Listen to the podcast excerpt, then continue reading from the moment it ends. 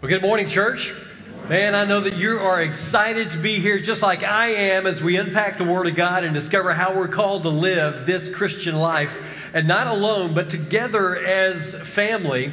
We're continuing this series and we'll finish up today in this series called Word as we talk about the words that we use in our life, that we speak to one another. Uh, and what an exciting time to be together to celebrate that empty tomb and what Jesus Christ has done for us on that cross. Amen.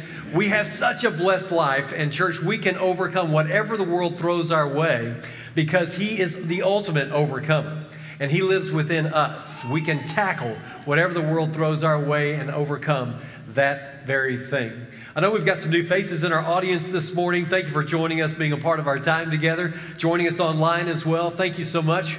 We would hope that if you're looking for a church home, man, we'd love for you to think about Crosspoint being that place where you can kind of spiritually raise your own awareness, spiritually raise your family, use your giftedness to help tell that story of hope that is Jesus Christ not only right here in Grand Prairie in the metro, but around the world. Lots of ways for you to get plugged in with that message of hope and all Jesus Christ can do for you and through you uh, in His Spirit. This morning, we're going to take a look. We'll start in the book of James, chapter 3. I hope you've got your Bibles and we'll turn with me there. We'll be there in a few moments. We'll also take a look at Ephesians, chapter 4. But all of our text is going to be on the screen uh, for those that uh, uh, did bring their Bible or are wondering exactly where to go, because we're going to look at some Proverbs and unpack some other texts that are going to be important to our Christian faith and our Christian walk as we continue to discover how we're called to live with one another and speak well to one another.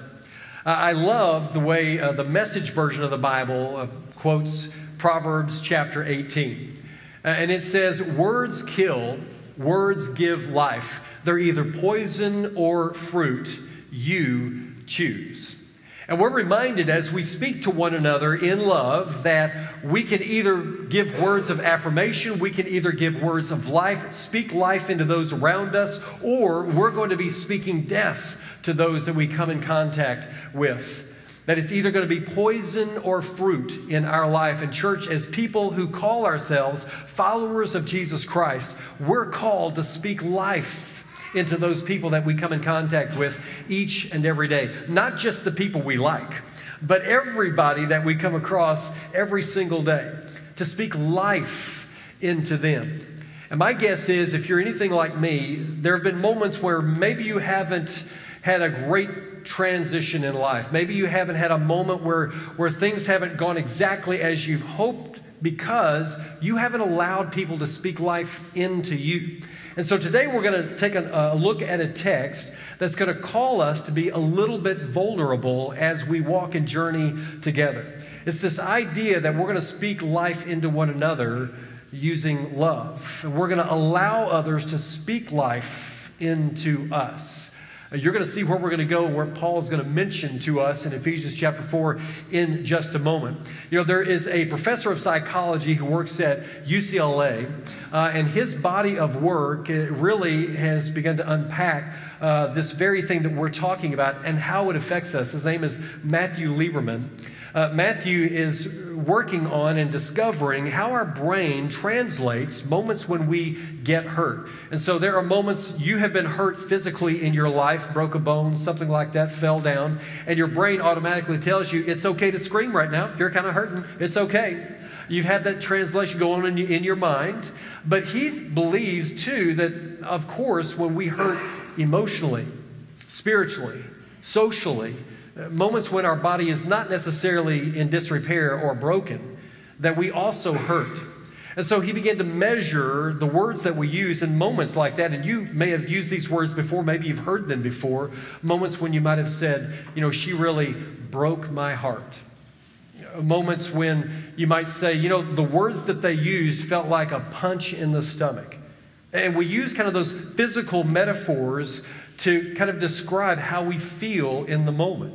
Well, what Matthew found in his research was the way our brain translates those ideas is when we have that emotional hurt, when we have that social uh, moment where we get kind of poured on and spewed on and talked down to, that our brain translates that the same way. So, for instance, when we have our heart broken, our brain says it feels just like we broke our leg. That's how the brain translates that. Now, my guess is too that, that you're fairly quick to see how people hurt you when they speak ill towards you. When they kind of spew on you, pour out negative connotations on you, you almost immediately see how that affects you and the hurt you feel in that process. But the inverse is not true. We don't always see right away how our words affect people that we interact with, that we speak to, that we touch we're slow to see how our words affect people. And so there are moments when I know that in your life, as well as my life, where you've had an emotional moment, something happened that was tragic. It just wasn't part of your day, so to speak. You didn't think it was on the schedule, but yet it happened anyway. And then you erupted emotionally on this other person. We kind of explode like a volcano. And at the very end of the moment, we say, you know, I didn't really mean to say it like that. Or, I'm really sorry, I just needed to vent a, little bit. Or, I'm real sorry, I'm, I'm just under a lot of stress right now. What the doctor would say is that it's the same type of feeling that if you were to stab someone, your brain is telling you that you're hurting, even though you didn't really mean it. Matthew would say it's the same as stabbing someone and saying, Oh, I'm so sorry, I didn't really mean to do that. If you're anything like me, you've experienced moments when it's difficult to control your tongue, where it's tough to hold back that emotion that you feel inside and really channel it a different direction so that you can be a person that truly looks like Jesus Christ. And Jesus' half brother, James, as we said a couple of weeks ago, feel like that he probably struggled with that as a leader in the church uh, as just a human being struggling with holding back words that hurt those around him. He goes on to say in James chapter 3, verses 7 and 8 people can tame all kinds of animals, birds, reptiles, and fish, but no one can tame the tongue. It is restless and evil, full of deadly poison. And we're reminded by James that it is difficult to control our tongue and the way that we interact and talk with people, the words that we use. And I'm not always good at that. One of the ways I've tried to reconcile making sure that I'm speaking words of affirmation, not talking down, not talking harshly, is I kind of put God in the picture as well. The way I kind of work that out is I say, you know, I want to be reconciled to people and I also want to be reconciled to God. So the way I talk to people I'm actually talking to God that way too. I kind of put them in the same picture, and it kind of helps me resolve to be better at how I talk, the words that I use. We should not only want to make it right with the people that we interact with each and every day, but we should also want to make it right with God as well. Now, at the very front end of this series, I encouraged you guys to read through the letter to the church at Ephesus, the book of Ephesians. It's only six chapters long. It might take you 15, 20 minutes to read it at one sitting. But it's such an important uh, letter that Paul writes to that church. It's such an important letter for us to be aware of as followers of Jesus Christ because in that letter, Paul spells out succinctly exactly what it means to follow Christ. In the first three chapters of that letter, he reminds us who we look like to God. Who do we look like to Jesus Christ? What type of grace and mercy has been extended to us because of what Jesus Christ did on the cross? And because of what he did for us, then our life should look different. We should behave differently. We should talk differently. And so, in a nutshell, Paul is saying, look, Jesus Christ did this to you. He extended grace to you. And because of what he's done for you, your life should look different. And so, the text that we read this morning, Ephesians chapter 4, beginning in verse 29, Paul is wanting to remind us of how we're called to look differently than the world in the words that we speak and how we treat one another. He says in verse 29, beginning, Don't use foul or abusive language. Let everything you say be good and helpful, so that your words will be an encouragement to those who hear them. And do not bring sorrow to God's Holy Spirit by the way you live. Remember, he has identified you as his own, guaranteeing that you will be saved on the day of redemption. Get rid of all bitterness and rage and anger, harsh words and slander, as well as all types of evil behavior. Instead, be kind to each other, tenderhearted, forgiving one another just as God through Christ has forgiven you. And the very next chapter begins in verse 1. He says, The very next thing, imitate God in everything you do.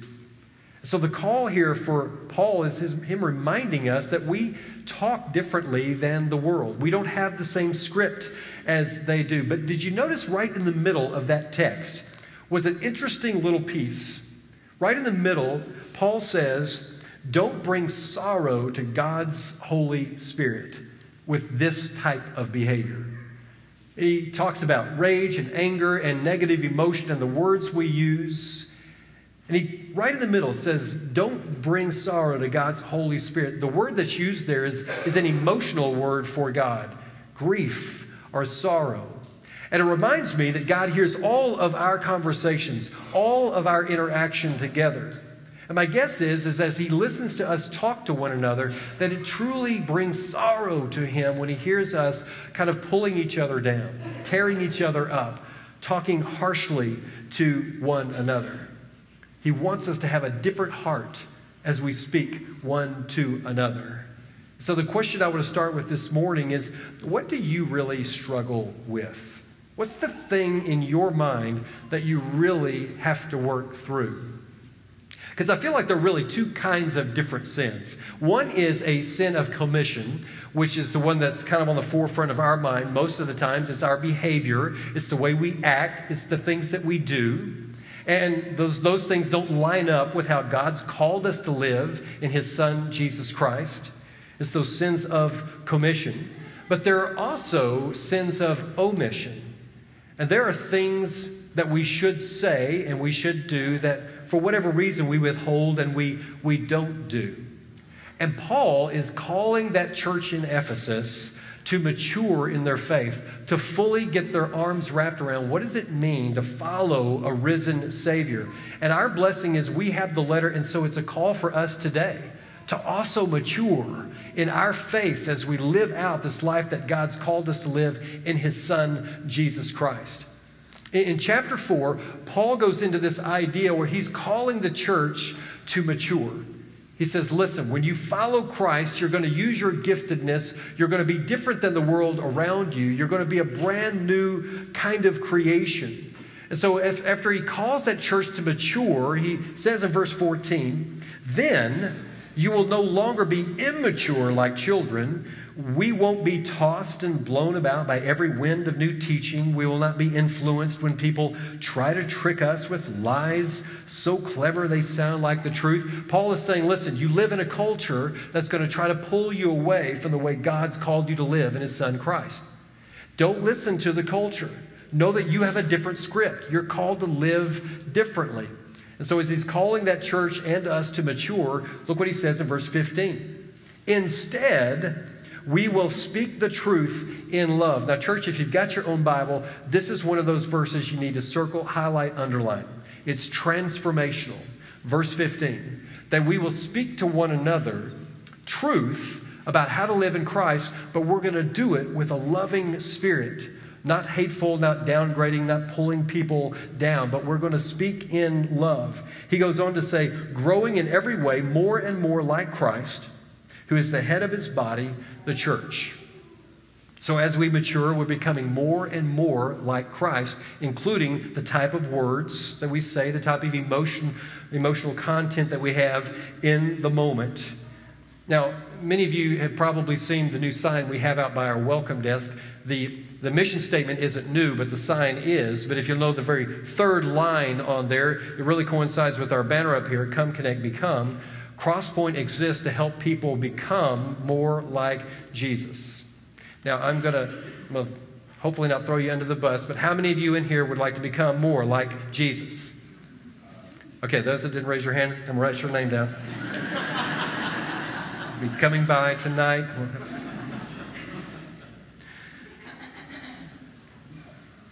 But there, there are moments in our life as we travel together as family where my hope is you love me enough that you're going to speak some truth into my life. And that I'm going to love you enough to speak some truth into your life. Because the truth is, we don't all have it all together, and we need each other to journey together. We've got to have one another on this journey because there are going to be things that I've missed or overlooked in my life that I'm called to live out as a follower of Christ. I mean, what's Paul say to that church in Colossae, Colossians chapter 3 and verse 16? He says that we're called to teach and admonish one another in love. And so, as a family, as a spiritual family church, we're called to teach and admonish one another, to counsel each other with wisdom as we journey together because you don't have it all together i don't have it all together we need one another in the process now that idea though is based on the idea that jesus love already dwells within me that as i come to you and speak truth into your life that i'm coming with a heart that is full of jesus christ's love his grace and his mercy that i'm wanting to truly help and journey with you in the moment that the words that we speak to one another will not be based out of some emotional rampage that I might be on in the moment. That it, it won't be because I've been offended somewhere along the way and now it's my turn to kind of give it back to you. That I'm not going to be pulling my, my list of rules and regulations out of my hip pocket to kind of beat you over the head with that list. No, it's a mutual effort that we have one for another, that we love one another, and we do that to one another.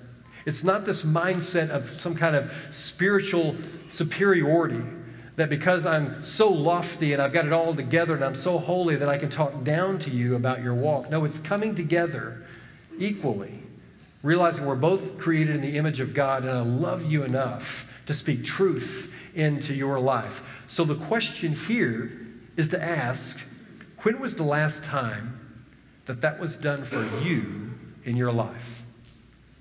When was the last time someone spoke some truth into your life because of choices that you have made? And if it's not been a while, it's probably for two reasons. One, you've already got it together and you really don't need any advice. You kind of know everything that's going on, and we all chuckle because we know it's probably not true. The second idea is that you haven't given anyone permission to do that for you in your life. That, that you've decided, you know what, I can do this thing alone. I'm a lone ranger. I don't need people speaking truth and holding me accountable in my own life. The truth is, probably at some point you had a friend, a family, someone that leaned into you and kind of called your attention to some truth that you weren't living out, and you just kind of erupted all over that person. How dare you call me? What do you think you, who do you think you are? And the list goes on. Everyone else saw that reaction and immediately said, okay, don't talk to Tim about that particular thing. He's going to just go crazy on you. When was the last time that you did it for someone else? not venting about something that you see wrong, but truly coming to them with a spirit of love and grace and mercy, pouring into them God's truth in Jesus Christ. You see, it's, it's really all about building relationship, isn't it? That's what, that's what God's Word is all about. This year, I had our staff and our shepherds read this book called Canoeing the Mountains. If you haven't read it, I'd encourage you to do so. It's a great reminder of how to live out how God's called us to live in the church context and where you might find yourself. We've got, let me tell you, we've got 15 shepherds at this congregation who are incredible men of God. They pray literally for you by name every single week. These are men who are wanting to be in your homes, wanting to take you out to lunch, coffee, to discover what's going on in your life. They want to pray with you and over you. They are terrific men who spiritually lead this congregation and move us in the direction that they feel God is calling us. And what we find out in the moment, it, this book reminds us that there are three different circles of life, if you will, three things to accomplish if you want to create uh, transformation in someone's life, in a company's life, in a church's life, in an individual's life. One of those three circles is relationship. For instance, if I don't know you from Adam, and I know that you might need some correction, And I simply walk into the room and I say, listen, you need, you need to stop doing this and you need to start doing that. And I walk out of the room. What's the likelihood of change in that moment? Almost zero, right? However, if you've got a relationship with me, if you tried to bond with me, if you've taken me to an OSU Cowboy football game, I'm telling you, I'm going to listen. When we build relationship with each other, we tend to listen. And Tod in his book says, look, you've got to have relationship with people if you truly want to listen, uh, change, if you, if you want that transformation to take place. And what I'm reminded in Scripture, church, is that we as a spiritual family, we're called. It's our responsibility to help one another on the journey to lean into each other's lives, not segregate ourselves by our own family unit or, or, the thing I'm doing in life and just showing up on a Sunday morning. We've got to lean into one another, reach out and help one another in love. Now, I know that you've experienced this in your own life. I have as well. Uh, from pretty much day one I was born, I've been in the church. My dad was a preacher, and that's just the way it was. I don't regret most of that. Anyway. There are people, and you've seen this happen in your own life, that love confrontation. That they'll do anything to stir the pot. They, want to create a little bit of chaos. They, they want to create a little bit of havoc. And if you are a follower of Christ and you find yourself enjoying confrontation, you are doing it all wrong. That's not the biblical approach to getting change in people to getting people to look more like Jesus Christ. It's not the spirit that we've been called to follow Christ with. In those moments when we need to enter a conversation where change needs to happen, church, it should be done with a heavy heart, with a heart that is, is weepy, with a heart that is sorrowful for the moment, to realize how much better that we could have it, and you want to bring that to the forefront. But often we rationalize what other people do that might need some truth poured into their life with love. We rationalize by saying, well, they're, they're under a lot of stress right now. She's under a lot of stress. He's under a lot of stress. But, church, I think the reality is we are making excuses for our own self by not entering into that conversation. We're thinking more of ourselves than we are other people. And the truth is, it's hard to appreciate where a conversation could truly leave you. Because you've had those moments where someone spoke truth into you and they did it with a loving heart and it changed the direction that you were going. I know it's happened in my life as well. A couple of examples. Maybe you've got a friend, a family member, and every time you see them, they've got a drink in their hand. And you think, maybe there's a drinking problem. Maybe I should lean into this a little bit to see what's going on. And so you meet with that friend out of love and relationship. You lean into them, you plant some seeds, and then that, that life is changed because they realize maybe the direction that they're going. And things are different because of that conversation. Or maybe you've got a, a friend who's dating a, a non Christian. They've got different goals in life, truly, but they're, they're still on the dating scene together. But you've seen some things on social media, you've heard some things in your friend circle, and you're worried. And so you, you have a meeting with that friend out of love. You sit down with them and you talk about direction and what's going on and how can you help. And you plant those seeds. And things are different. Things change. a, a different opportunity comes to the forefront. Now, my hope is that you've got people like that in your life. Personally, I have a small group of guys, about three or four different guys, and I've given them permission to speak into my life. I said, listen, if, if I become arrogant or prideful, if I become self centered, if it becomes about me and never Jesus, if you see something I'm doing in my life, whether that's how I talk to Robin or my kids or the people, you have permission to come into my life and say, hey, what's going on? So I know that when they come knocking, they want to go to have a cup of coffee, I'll think, okay, I'm going to listen because I've given them permission. I trust them. They're my confidants. They're going to help me. They're going to pour into me some truth, but they're doing it with a loving spirit. Now, Paul models this very well for the first uh, century church, the church in Corinth. We've got four letters that we know that Paul wrote to that church in Corinth. We have two of them, 1st and 2nd Corinthians. But all through those letters, he, that, that church is just messy. There's a lot going on in that congregation. And Paul wants to, in love, help correct some of that, move them in a direction that's more suitable and looks more like Jesus Christ. And so as he as he expertly does that in those two letters, I'm reminded that we too need to do that for one another. And I want to frame up kind of what Paul does in his letters using uh, two or three different questions for you this morning, kind of to walk away with and you to kind of have in your repertoire to, to ask yourself as you move through some of these conversations that you'll find yourself in. The first one is this Is my motive to help or to hurt? When I have this conversation, is it to really help or to hurt? Am I just walking into this because I want to, to make sure that somebody knows their place and what they're doing wrong? Or is it truly to journey with them, walk with them in this very difficult moment that, that you have experienced? Because oftentimes we simply want to pay back what was done negatively to us. We simply want to journey with this person in such a way to give back what they've already given to us at an earlier date. I mean, they caused me some pain, months, sometimes years ago, and I've just been waiting for this moment to really put them in their place. But if you'll notice in Paul's letter to that church in Corinth, over and over and over, he uses familial terms. So he's speaking the truth, but in love. And as he talks them through this process, he calls them my beloved children. He says, My dear brothers and sisters.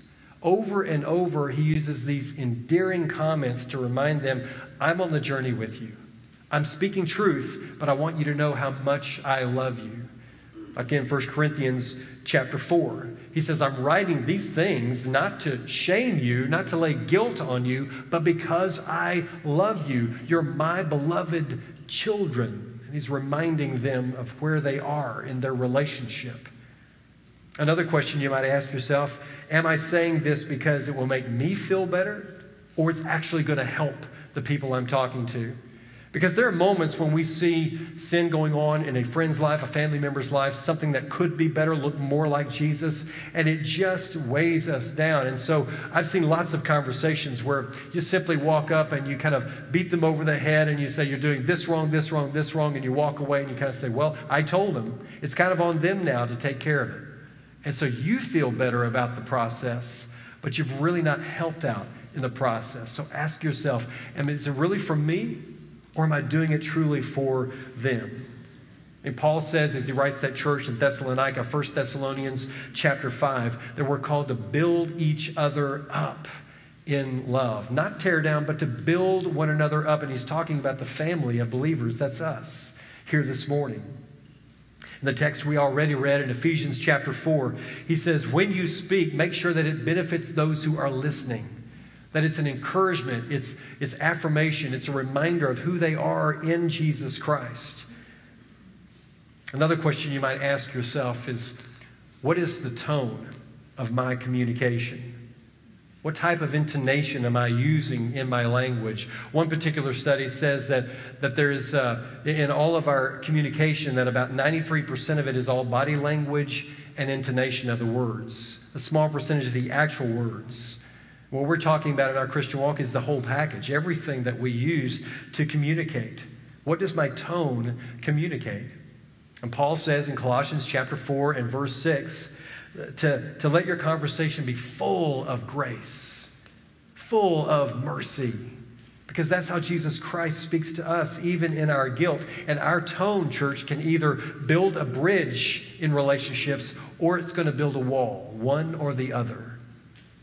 And our call as we look at the life of Jesus Christ is that we would build a bridge between those that we interact with each and every day. See, I, want to be that kind of church, don't you? I want to be a place where, where we come together and we are challenged and there is tension because I'm not who I want to be. I want to look like Jesus. And you challenge me, I challenge you, and together we're in this thing together. That every Sunday morning, every connect group, every learning time, it causes that tension that leads to change. But I also want us to be a place where we do that with a spirit of love a spirit of grace and mercy, where we challenge one another, but we do it with the spirit of Jesus Christ. A place for open dialogue where we can talk about how do we become more like him. Because at the end of the day, church, we need each other. I can't do this alone. You can't do this alone. As much as we try to convince ourselves of that, and this culture tries to convince ourselves of that, church, we are a family. And we lean on each other every single day. And so the call as we finish up our series is that we would be people who speak truth, but in love. That we speak life into those that we interact with each and every day. The call this morning is that we would allow the Holy Spirit to transform our heart and our life to look more like that risen Savior. That we would be people who speak positively and affirm those that we interact with. And when truth needs to be spoken, that we would do it with a spirit of humbleness and of love. My guess is there are some of us here this morning who might be struggling in that particular area. And as we do every Sunday, we're going to sing this song, and our shepherds and their wives will be gathered along the, the wall of this room. And if you find yourself in that moment today, I, want you to think about the relationships you have, the struggle that you have to speak into that relationship. That you would want that Holy Spirit to soften your heart, to give you the words to say that would bring about true transformation so that both look more like Jesus. And as we sing this song, go find one of those shepherd couples and let them pray for you and over you. That you'd be able to leave behind that thing that's just kind of been a ball and chain for you, and you'd be able to lean into the life that Jesus Christ has called us into. Let's stand now together as a family and praise his holy name.